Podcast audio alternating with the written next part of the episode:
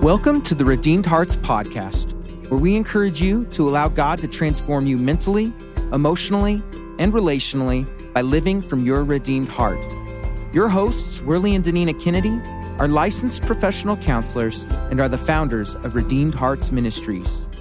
Thank you for joining us today as we start part one of a review of the book, When Striving Ceases, by Ruth Chou Simons. Worley and Danina will discuss the book and the different ways we self-reliantly strive, leaving us more overwhelmed and anxious. Thank you so much for listening today. Happy New Year. Here's Worley and Danina.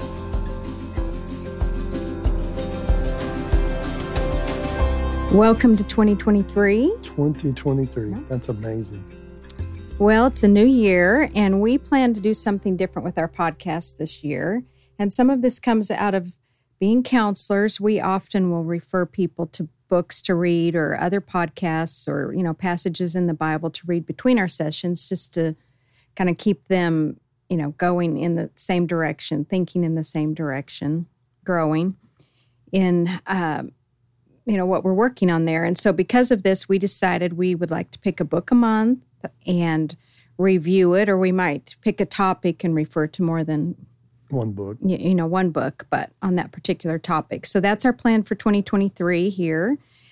And as we start this new year, we think about what's very common to us uh, when, we, when we see the new year often as a new start. Mm-hmm.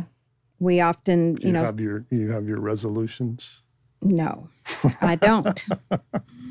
Because? Because we're going to talk about that today. All right. We say goodbye usually to, you know, this year we'll say goodbye to twenty twenty-two, and we're moving on to twenty twenty-three. And starting a new year can be painful for some, um, especially as it pertains to starting a new year without a loved one, mm-hmm. through death or even divorce and, you know, or some, you know, major change in life. But for many, starting a new year means there's hope for something mm-hmm. different or something better, uh, thus making the idea of the New Year's resolution. So we, uh, most people want to start the new year, you know, as far as starting something new, or sometimes we think about it from the standpoint we want to leave something bad behind. Mm-hmm. We want to leave this addictive behavior or this stronghold or, um, you know, ways that we have lived or thought behind. Mm-hmm. But studies have shown that only sixteen percent of people keep their resolutions, and many have tried to figure out why there's such a high failure rate to this. What's surprising to me is sixteen percent. Actually keep it? Sounds high. I'm thinking that that's pretty good, but it's really not. Well, many have written about what, what they think the reason behind people not being successful in this, you know, might be. And most of the reasons come back saying unrealistic expectations or not planning adequ- adequately ahead of time, not setting up a better tracking system. I certainly don't have time to set up a tracking system. Mm-hmm. um, no accountability, you know, not enough time or willpower. I mean, these are often the reasons uh, that are stated for failing. But this all made us uh, decide that we wanted to review a book by um, Ruth Simons, Simon. Simon, called When Striving Ceases, as we consider the new year and the possibility um, that our New Year's resolutions to change our future or maybe run away from the shame of our past can only be truly met by the gospel of grace rather than the gospel of self-reliance. So let me, let me just tell them a little bit about Ruth Chou Simons. I have a hard name for us, not not familiar with it, but um, just, just from her bio, uh, she's a Wall Street Journal best-selling and award-winning author of several books, including Grace Laced, Beholding and Becoming, and When Striving Ceases, the book that we're going to review. She's an artist, an entrepreneur, and speaker, using each of these platforms to spiritually sow the Word of God into people's hearts. I like that, and you, that comes out in this mm-hmm. book that we're going to review. Says also through her online shop at grace lace dot com and her social media community, Simon shares her journey of God's grace intersecting daily life with Word and art. Ruth and her husband, Troy, are grateful parents to six boys. That gives a lot of credibility right there. Their greatest adventure, it says. Goodness. Well, no wonder she writing about When Striving Ceases. Can you imagine? Mm-mm. I actually saw, looked up and saw a picture of them, and really, you know, beautiful family. And, um, but I mean, there's just a lot of energy in that picture mm-hmm. with all those boys. So that's a little bit about who she is. You could go online and look her up and learn more about her. Mm-hmm. So as as you're thinking about how you're going to approach twenty twenty-three, uh, we we really want to encourage you um, through this book, and so many of you may want to you know get this book and read this book beyond this, but because we're just going to touch the surface of it. But she does a great job just comparing really the gospel of grace um, versus the gospel of self-reliance. And she says self-reliance is something we can control, manipulate, and measure according to our efforts, where grace, on the other hand, is a gift and is countercultural with the rejection of our self-sufficiency. And I really like in the book where she says that, you know, we're people who expect maximum productivity and creativity and perfection from ourselves, all the while navigating loss and isolation. She was writing this during COVID, so a lot of isolation, sadness, stress. She says stress eating, and the perpetual low-grade fear and worry that's just under the surface all the time. And that many Christians say they trust that Jesus is enough, but then spend their entire lives trying to prove that they are enough. And her book is not really a call to get busy, to be better and do more. It's really a call to get discerning. And you know what I found as I read it was that it it's a fairly s- small book in the sense of the chapters are not that long.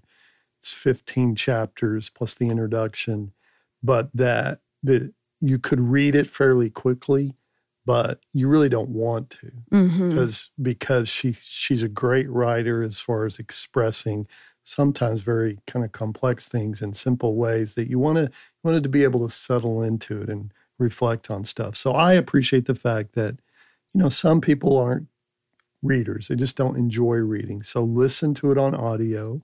But even then, Um, you may decide you're going to listen to a chapter several times, especially if it's something that's speaking to you.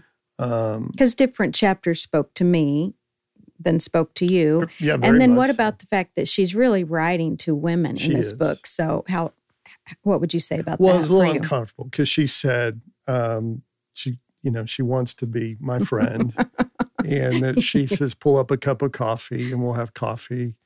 And I just was kind of unnerved by that. Oh, I've never, really? I've never had a woman say that to me before.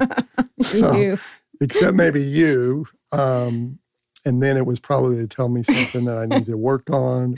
All right. So what are your real thoughts? um, so what I had to, honestly, I had to kind of get over that a little bit. Okay. That this is written to women. Mm-hmm. But um, there were certain chapters, and I'm going to I'm going to be I'm going to spend more time on those chapters. That really spoke to you. That spoke to me, but that are just really solid, mm-hmm. really good theological, you know, basis for stuff. And that'll kind of come out when we talk about it. So I want to say it's not just for women. There's there's some good stuff here for men too. Yes, and I think you'll find that as we, uh, I mean, as we discuss it today. So, and, and one other thought, because you told me this was helpful too, is you know, it also depending on a person's personality. Mm-hmm. It really will speak some more to some personalities. Somebody's going to have a personality, really driven, yes, uh, constantly trying to be better and do better and so forth. I mean, it's really going to speak to that group. Mm-hmm. But with that said, the foundation of this speaks to all of us mm-hmm. because of what the propensity of our our flesh, our fallenness wants to do. And really how little we really, truly know and understand about grace. So mm-hmm. if you're somebody that struggles with giving grace or receiving grace, I mean, this is going to be, you know, a book for you or even what we discussed today for you. And I think you'll find in this, she's broken this book down into two sections. The first eight chapters name really the underlying needs that we have that cause us to strive. And in our striving, it usually only ends in us being more worn out, more anxious, and more stressed, and, you know, possibly depressed because we don't, we can't ever get it done. We mm. never measure up. Ruth says that we may be driven by the desire to strive to please, to strive for attention, to strive to be good enough, to strive for approval, to strive to perform well, to strive to outrun shame, to strive to belong, and to strive to have it all. So that's the first section, and we're just going to kind of touch some highlights of those, you know, first eight chapters there. And then in the second half of the book, Ruth writes about how grace changes everything. So in chapter one, I mean, one of the things that stood out to me even there Um, in the striving to please is that she said to women, as studies are showing that while women have unhindered opportunities for self-made success, empowerment, and freedom to break molds in this generation, women are more anxious, more overwhelmed, and more weighed down than ever. And I thought, that's true. Mm-hmm. I mean, we see in our counseling practice, mm-hmm. you know, it, in my own life, um, you know, in, in the people that I know. So in, the, in this chapter one, striving to please, she...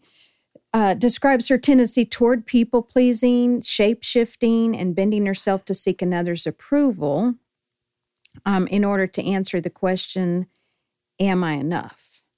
And, um, you know, she she basically says the world says, you know, soothe your fear of not being enough with achievement. And she came out of the Asian culture, which really enforced this. Mm-hmm. I mean, and that's something that's important to think about is mm-hmm. some of this, well, it's personality, some of it is our family system or our culture. But she says the world says indulge in the kind of self-love that makes you resilient to anything or anyone that's unloving. You know, be the best, replace, you know, your, um, you know, feeling like you're not enough with, Um, control, you know, keep things neat and tidy, cover up your exhaustion, even with religious efforts that are just too nice to ever argue with or have somebody not like you. Um, that there, there's a huge effort here in answering that question, am I enough, by seeking, you know, the approval of others. You know, I just um, w- wanted to make a couple of quick comments about that first chapter. She she talks about her name, mm-hmm. and it means... I love that. Yeah, I thought, well, this is kind of interesting to even in this book, but her ma- her name means bending but not breaking. Mm-hmm. And just a picture there, she, because she talks about her, her Asian culture coming from China, um, her parents did. She was, I think, born here, but just the, she's able, she's able to tell stories that really give a picture of how this is fleshed out. And that's always helpful. Um, but I liked this statement that she said, um, when you believe it's up to you to perfectly please God, you will struggle with guilt and fear. And then when you believe your only hope is God's grace, you will respond with gratitude and grace. Mm-hmm. She'll flesh mm-hmm. that out. Yeah. And then her name came from the word for like a willow tree. Mm-hmm. I, I mean, it made mm-hmm. me think different about willow trees, just that mm-hmm. bending but not easily broken. Mm-hmm. Um And that, you know, really the Second Corinthians twelve nine, that God's grace is sufficient for you, for my power is made perfect in weakness, mm-hmm. is her key, her key verse there. So, so she, you know, we're just going to briefly touch on these. I mean, we are, we're driven by this, you know, striving to please, and, you know, who are we striving to please? The question we we really need to be asking ourselves, because how we answer that is going to make a difference in our weariness and our exhaustion and our stress levels. In chapter two, um, I really want to read something to you from the book here. She um, s- talks here about striving for attention. And she tells a story that that about her own life here. And Um, she's she's telling a story about how she was um, sitting at the dinner table, and she's recounting kind of some of her middle school drama stories that really had rocked her world and challenged everything she knew about, you know, love and boys and friendship. And she was just pouring out all these details. As you can imagine, a little junior high girl's yes. doing at the end of her day, just yes. excited and talking about all these things. Yes, and it, it's she's and she's doing this with her father at the kitchen table. And he, she says that he seemed completely unaware that I was even talking to him. My father is a quiet man. He shows love through fixing the sink. He's not terribly emotive and rarely weighs in on anything unless asked. But this, this was more than quiet. This felt cold. He didn't look up, he didn't raise an eyebrow, roll his eyes, laugh at the silliness, or even show one ounce of interest. My father wasn't the kind of dad who would invite me over to sit on his lap so he could tell me how precious I was or how crazy the middle school years were but, and that they would soon pass. This wasn't like the scenes I'd seen in the movies or the interactions I'd watched sometimes at friends' houses where American fathers would call their daughters daddy's little girl. Honestly, having a cool distance between us was normal. My dad wasn't one to seize the opportunity to make sure I felt seen, known, loved, or wanted. He wasn't particularly eager to be a safe place for me. On this evening, though, I had feelings I wanted him to acknowledge. I had expectations, and they weren't being met. It felt difficult to share all the details of my life, and I wanted a response. I was ready to call him out of his lack of engagement this time. How could he not care about these events of my day? Why don't you ever care or respond when I talk to you? I demanded, feeling justified in my frustration after disclosing such personal, intimate details about my preteen life. My father's succinct response instead broke through that momentary silence without a hint of emotion, explanation, or empathy, and he shut me down with six simple words. You have not finished the dishes. I remember being speechless, which turns out is very rare for me, and instantly went silent. I grabbed the dish soap, squirted some on the scrub brush, and filled up the sink with water. I closed my mouth and finished the dishes. And, you know, then she she goes on to say how her parents were very industrious people. I mean, they were working multiple jobs to provide for them, and They they actually came to saving faith in Christ when she entered high school, the same time she really surrendered her life to Christ. And, and so in some ways, they were all infants in Christ together and continued to grow together. But what she says here is that those six words shaped much of my view of God for a very long time. You have not finished the dishes. What implications did I internalize from those six words? What I do is more important than who I am. I'm not worthy of God's time if I'm not doing a good job. The details of my life aren't interesting to my father, versus, you know, God even, unless they have to do with what I'm getting done.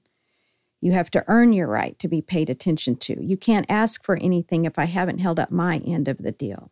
I shouldn't expect empathy if I'm not perfectly em- empathetic. I get what I deserve, so I should become deserving. So she talks about how no one ever told her to draw those conclusions, but they came very, you know, naturally, and that and that that's really what idolatry is. It's aligning our heart's allegiance and love to anything less than the true recipient of our worship, which has to be, you know, God himself, but that, you know, we have this in, in between time where, um, you know, life is basically um, impacted by others, you know, in our lives. And that I, I heard her in another interview on this one time, and she says, when it comes to God, we have a believing problem, not a behaving problem. And I, you know, I think that's what she's trying to talk about here is her striving for attention, you know, started with her father, and then, you know, it impacted what she believed about God, her father. And, um, made it very confusing for her to understand the gospel, you know, of grace, believing that, you know, instead of that God the Father through Jesus Christ determines how we come to him, um, you know, it was she determined mm-hmm. whether God would come to her or pay attention to her or care about her. So that's in that second chapter. Yeah, just a couple of comments that stand out that as you're talking, um, I, I believe that Well, so, so in the book, she she she doesn't bash her parents. She tells the truth about her parents, mm-hmm. and she, you know, you get the picture that culturally, and then also just who they were: industrious, hardworking. She tells their story and some of the the things that they came up against coming to the the States. How not everything worked out like they had planned. She gets into that in later mm-hmm. chapters.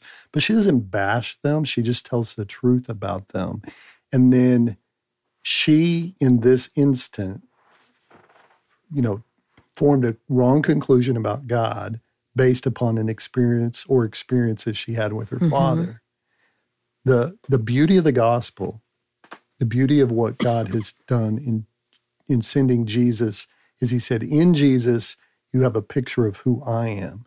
And he's the perfect one, and that our parents were never, never have been and never will be. And so it often happens that the form, the things we form our views about God come out of our childhood because of the way our parents were. That's mm-hmm. a natural thing that happens. Right. But they're wrong if that we believe who God is is what we see in our parents only. Uh, because because like, we try and make God human. Yeah. And like us. Or instead perfect. Of, I mean, she had this she had this kind of perfect, this image of God formed out of the way her father treated her. Mm-hmm. And he wasn't, I just don't think he was a horrible no, person and I, here. I, like was, I mean, I, I could see myself in that scenario. I mean, my little junior high daughter's going on and on and on. I'm looking over there at the dishes and I'm thinking, you know what? I told you to do the dishes. When are you going to get the dishes done? And then that's my response, right? Mm-hmm. That's just, that'd be a very normal interaction in that. So it just points out the fact that she drew, and she says this, wrong conclusions, um, that then she closes the chapter with these conclusions about coming to God. She says, um, and she uses many scriptures to do this, but basically she says that um, what God would say is you are welcome even when you haven't been consistently in the Word. You're invited even when your faith is lacking. You're loved even if you're ashamed of your track record. I mean, that God would have delighted in God, or that God delights in us coming to Him even when we're less than. Mm-hmm. Yeah. And that we're, I mean, that we're, he's paying attention to us. That's, this chapter's on striving, you know, for attention. And she was striving that for that attention from her earthly father. But God's always paying attention um, to us, and it's not based upon us. And um, and part of the title of that chapter is Unworthy. Yes. She felt unworthy. Yes. Interactions with her parents, whatever conclusions she drew, a whole lot of things. And then as a result of that, she's striving for attention. Mm-hmm. So chapter three is striving to be good enough. And one of the things she says here is, if I'm honest, I, I'd say I spent much of my early Christian life singing Amazing Grace while living like the words were actually, God, let me be so amazing that I won't need grace. I just... You know, I, I I love that. Singing Amazing Grace while living like the words were actually, God, let me be so amazing that I won't need grace. That's a, that's a lot to ponder, but mm-hmm. there's a, a strong truth in that. Mm-hmm. Um, I'm I'm grateful for it, but I'm going to work really hard to be good enough that so that I don't need so it. that I don't need your grace. Mm-hmm. And you know this. We, as Christians, can think we don't live with the works-oriented gospel sometimes, but, um, you know, we do. We believe in God's grace, but we still work like crazy to make sure that, you know, we're good enough. And, you know, Ruth says that this, um, you know, led her to wearing herself out, chasing achievement. And that when you when you're chasing achievement, it, it really leaves you with two options: being enslaved to ever increasing demands to achieve. So, you know, workaholic, just I got to do better, be better, do more, but we never arrive. And um, or the other extreme, just to finally give up in defeat. So then, um, that's striving to be good enough. Chapter four is striving for approval. And one of my favorite quotes in the book comes out of this chapter. And, you know, I want to talk about it a minute because she says, disappointment in others reveals pride. Disappointment in others reveals pride. Disappointment in yourself reveals shame. And she says, you know, I want to believe I can be exactly who everyone wants me to be if I try hard enough. But my pride also wants to believe that others then should be exactly who I want them to be. If I'm showing up to please them, they should be showing up to please me. Anything less than meeting my standards in myself or from others is disappointing. So basically, you know, shame shows up when we know we're lacking and exposed in some manner, and then we want to make ourselves good enough, complete, perfect, not lacking. And those efforts that we're putting in make us prideful um, in the process. And, you know, I, I love that she uses Galatians one ten here, where she says, am I now trying to win the approval of man or of God, or am I trying to please people? If I were still trying to please people, I would not be a servant of Christ. That we really can't live double-minded um, in that way.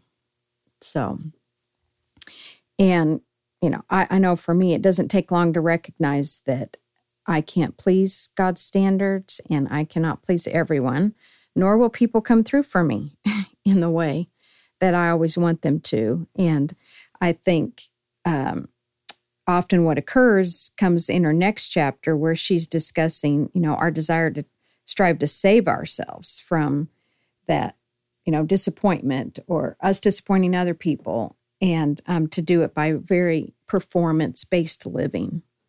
So chapter five says we live with pressure to perform. Let me just make one quote before we move to chapter five that she says right at the end of chapter four that, you know, jumped out to me okay. in this. Um, she just says, you and I are freed from the disappointment in others and disappointment in ourselves, not because we can't let it go, but because God stops us in the middle of our striving and comes after us. He doesn't let us go. Let us go on merit building, approval chasing, people pleasing, or measuring up. He meets us right where pride and shame have left us stuck and disappointed, and sets out the welcome mat of grace for me and for you. We need only to leave where we've been and step in. Now, she'll keep fleshing that out. Mm-hmm. But, we'll talk even a little bit more about sh- her chapter on shame here. But oh, that, I just wanted to. Yeah, that's good. So this chapter five, where it's striving with just, you know, the pressure to perform. I mean, Ruth basically says here that we strive to save ourselves through perfection. Um, and... You know, I like how she says, we believe our awesomeness will save us from discomfort and embarrassment and, you know, other fears that we might dread with people. And when we let ourselves, you know, believe that our performance is the key to securing all we need in life, even including God's favor, we set ourselves up for joyless living. And, uh, you know, really hear that. She makes the point that Satan wants us to believe that with enough practice, enough resources, enough hard work, a perfectly executed version of our life is actually accessible. And, you know, she points out that the generation we're living in right now, I mean, really is very performance-driven. I mean, you know, and it's a lot of the language that they hear, uh, you know, be your own boss and make yourself happy, save yourself, be the hero of your own story. You know, you can be, I mean, think about as parents how easy it is to say, you know, you can be anything you want to be. Well, that's true, but what are we also, you know, saying there? Like, um, uh, and this is what she's saying, you know, I mean, being your own hero doesn't seem all that freeing when you think about it. It actually looks and feels very exhausting. And Um, she talks about our culture, how we're practically hooked up to our self-bettering resources intravenously. So dependent on the latest content in books and podcasts and webinars, and constantly asking the questions, who am I? What's my purpose? How do I belong? Am I enough? Does anybody love me? And, you know, I like that she says there's, I mean, those are good questions. Even all these tools that we have are, they're good tools. Um, that there's nothing really wrong with those. But we have to realize that the answer was never, you know, meant to just be found in ourselves and our, you know, our performance. And she quotes a Danish psychologist um, um, with the last name Brinkman and says, our self-help craze, The imperative to perform and be flexible and optimize yourself all the time has become pathological, with us becoming victims of self-optimization fatigue. It is a process without an end. And, it, you know, it's just this constant pressure, like she's saying, to perform, but it's it's to, you know, get it right and do it better and yeah, and so what I think exposed here is, you know, it's this striving, constantly striving, mm-hmm. striving, striving, and what drives that. And so it just, we're, we're, you know, she's exposing through her own life this, what, you know, motivated her to do all these things. So I think for the reader, it begs the question of if I am exhausted and it's, I realize it's because I'm just trying to perform and I'm striving for success or those things, you to, to reflect and ask yourself, okay, so what's behind this? Mm-hmm. What's true? Mm-hmm. As much as anything, what's true?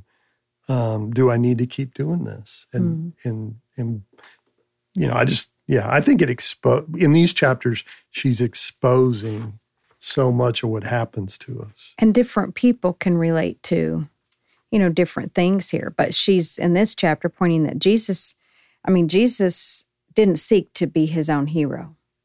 He simply fought to be, you know, faithful. And his agenda was God's agenda. Mm-hmm.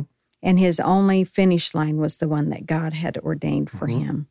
And, you know, basically that it was his desire to do God's will and not his own. Mm-hmm. From Luke twenty-two, um, his agenda was that we might know that everything's from God, um, John seventeen seven, and that we might know God's love. Um, and uh, that's, you know, John seventeen twenty-six. So I'm giving that contrast there and just saying that, you know, performance over God's presence will always leave us fearfully reliant on our perfect execution rather than on Christ's perfect deliverance. Mm-hmm.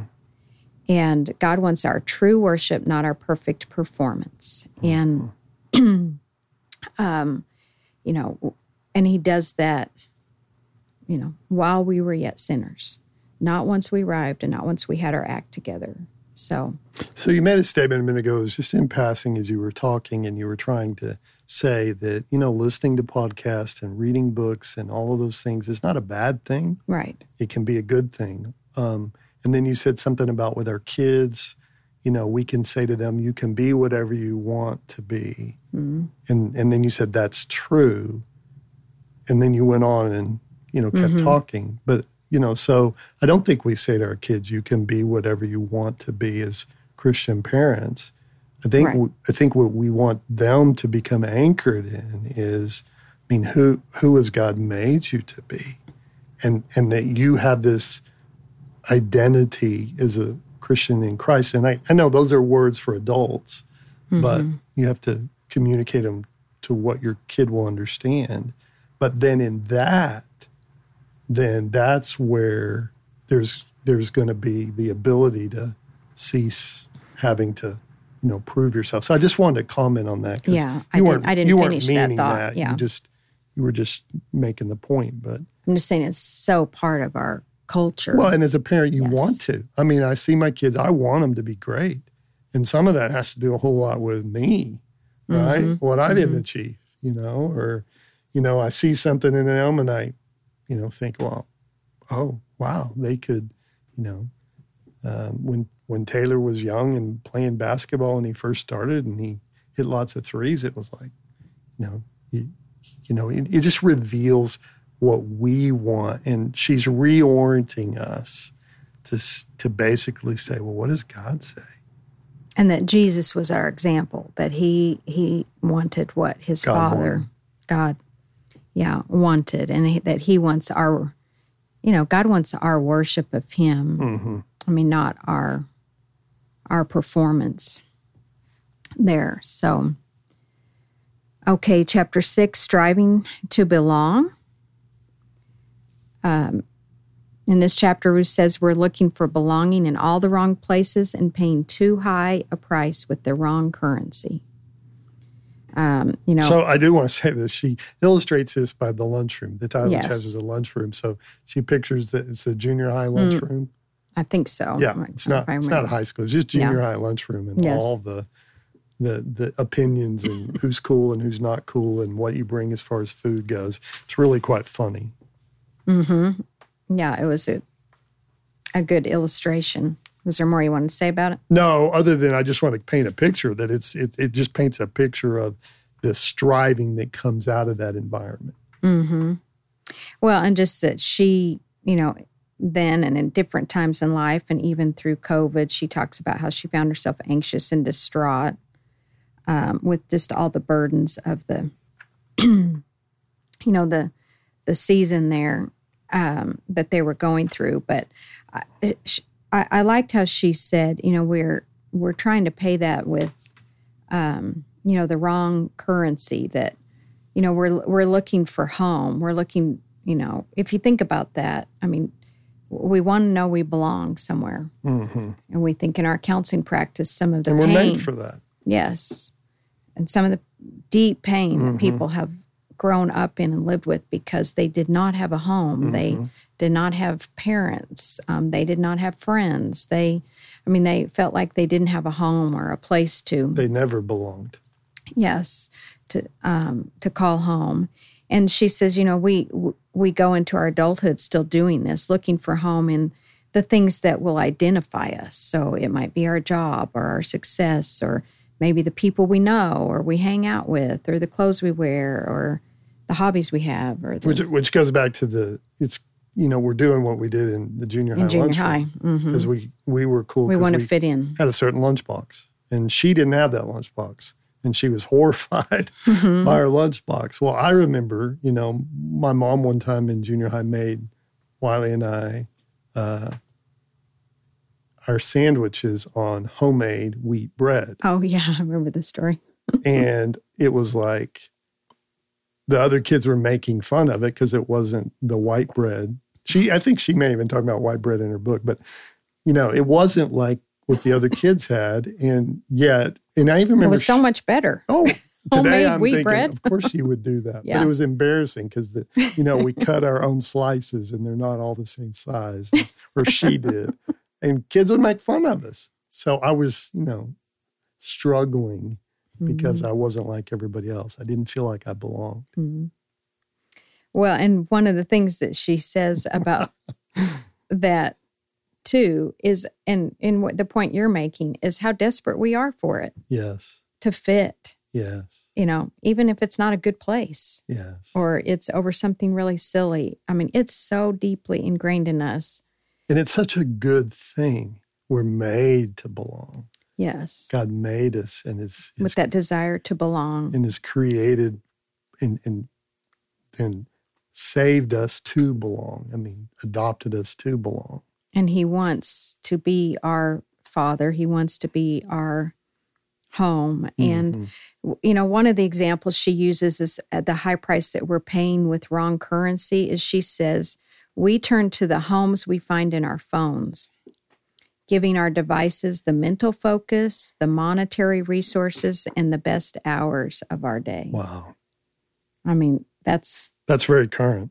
A very current, high currency. Mm.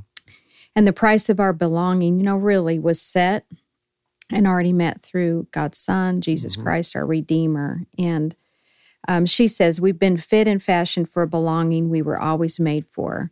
We're not working tirelessly and endlessly to somehow become a better version of ourselves that is more desirable or more acceptable to some unachievable standard. We are not slaves to a cruel master of social approval or popular opinion, but gratefully mastered by a loving Father who paid a high price so we can belong to his family. You know, he is our home. That's a good quote. So... Striving to belong. Um, the next chapter is really important. Um, you have to read this and reread this and reread this and listen to this because of its importance. Mm-hmm. Uh, but it's chapter seven, Striving to Outrun Shame.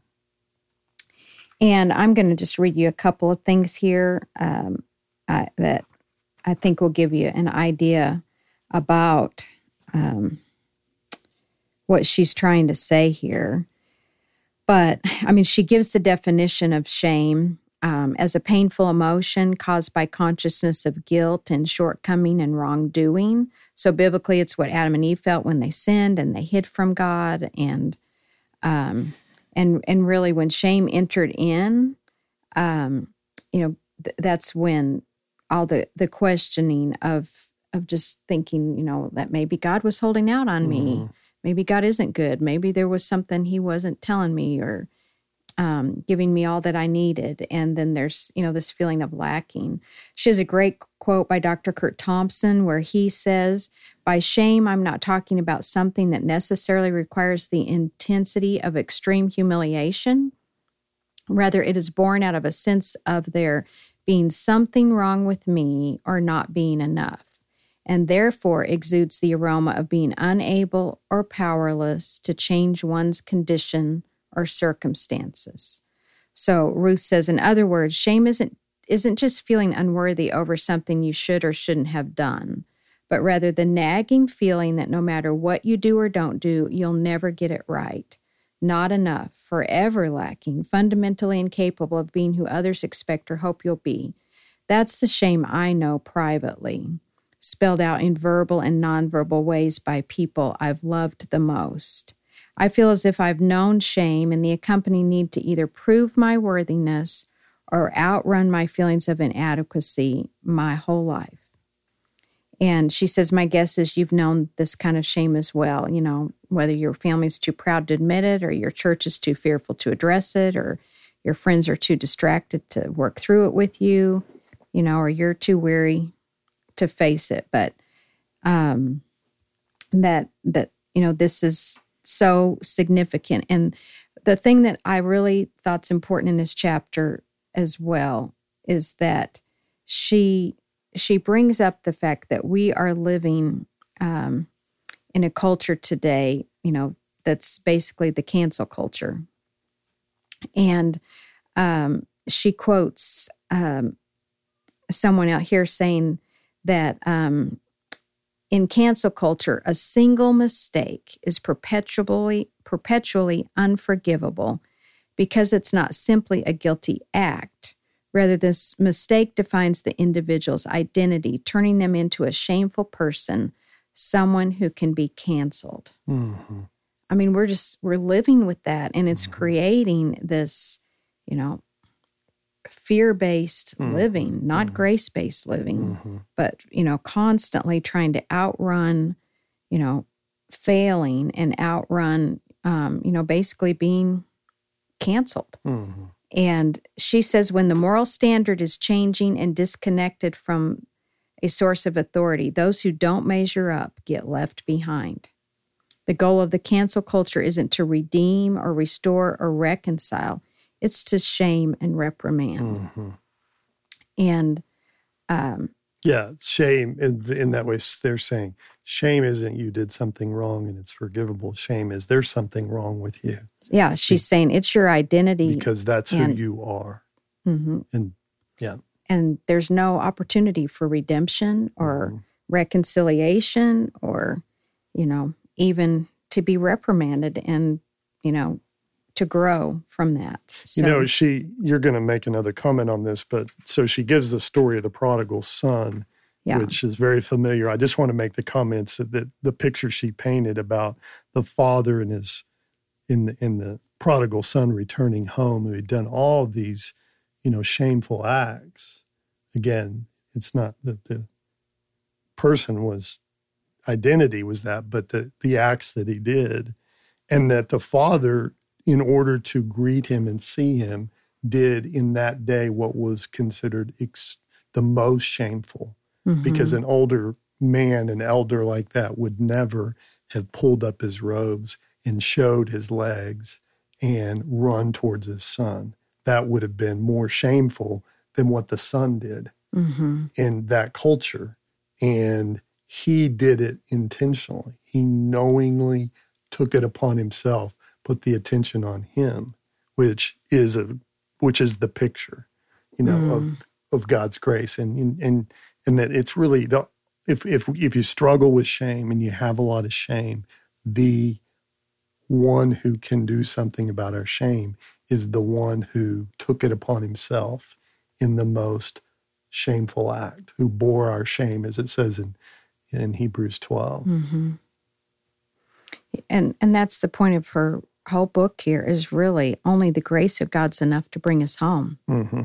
Only the grace of God's enough to make us worthy, and only the grace of God's enough to keep us, you know, in the love of God. So while we can't really outrun shame, I mean, we can run to the one who paid a high price to bear our shame. Because we can outrun it.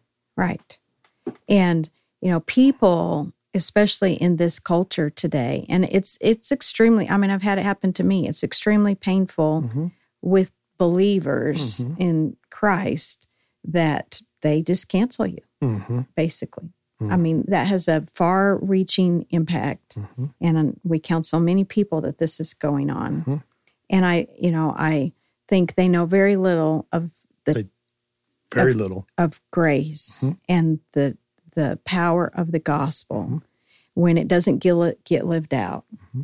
and it does put you in a place that you feel like, gosh, I just I got to be perfect mm-hmm. to be loved, to be accepted, to have somebody be my friend, to.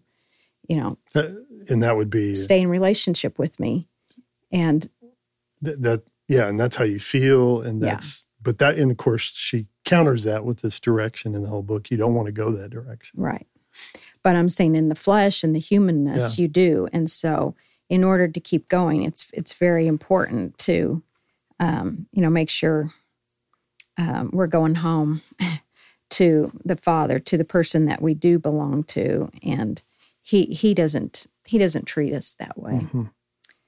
Um, chapter eight is about striving to have it all, and uh, I mean I think the best way um, to really get what she's saying here is um, to kind of read her you know list. She says most of us in our minds we you know we we have this mindset and we think this is what our life needs to look like. I'm. You know, she's speaking to women here. I have a romantic husband, number one. She does. This is what she wants. This is oh, wanting to have it all. That. You know, we have this desire yep. to have it all. Right. I want a romantic husband. I want a clean home. I want obedient children. I want loyal communities and friends. I want a secure career. I want to eat clean. I, I want a consistent workout schedule. Uh, I want a thriving church that welcomes my gifts. I want a balanced life. I want good neighbors. I want a trained dog. I want a clean refrigerator. I want to be out of debt in ten years. I want a well-kept lawn. I want vacations that don't wear you out. I want trustworthy girlfriends. I want pillows that stay put on my couch. I mean, that's the best way to say what she's trying to say here. Striving to have it all. We we want that. And internally, we sometimes don't admit that we have that list. Mm. Um, that's, you know, that's going on. That's just saying, you know, work harder. And then, you, you know, you might get there. I was thinking how I used to try and have my whole house clean at the same time. I remember. Right? yeah. And I would put pressure on everybody yeah. around me to have this whole house perfectly clean at the same time because I thought then I could sit down and rest or relax. Mm. Took me a few years, right, to realize uh, a few. that never would happen. And I had to, you know, learn how to, you know, find rest, rest yeah. um, outside of all those, you know, everything being in its, you know, in its perfect place at the just the right time. So, um, it, did did you read the story about the red envelope envelope in this chapter where, mm-hmm. um, it, it's really kind of a.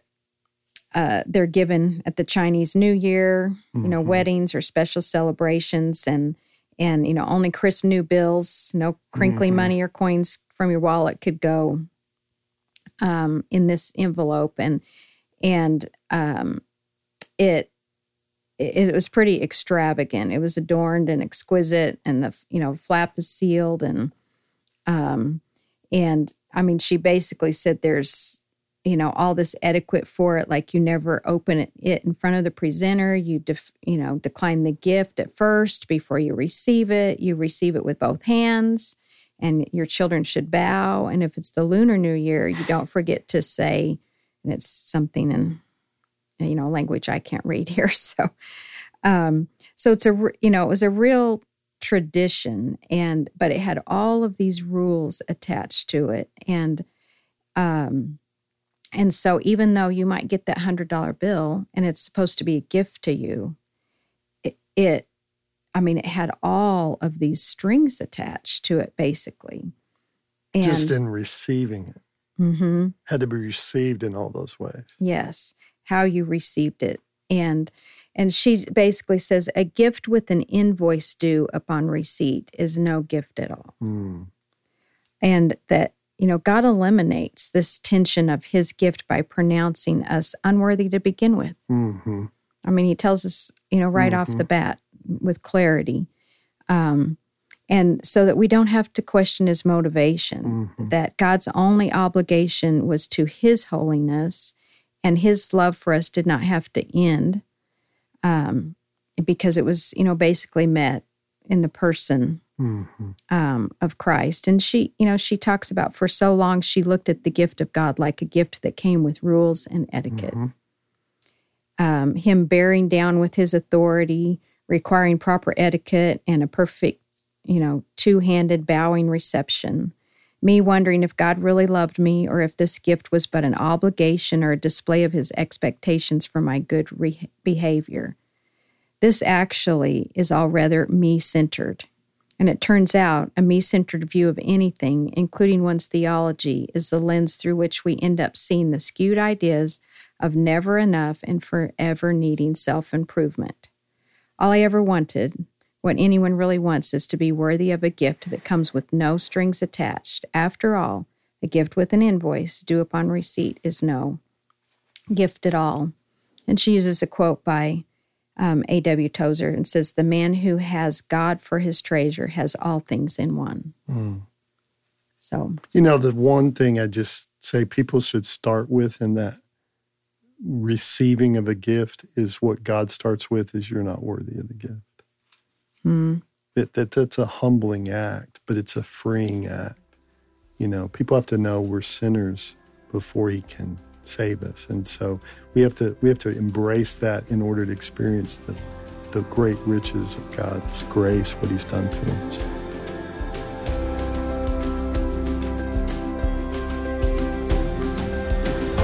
We're going to take a break in this discussion today and come back next week with part two.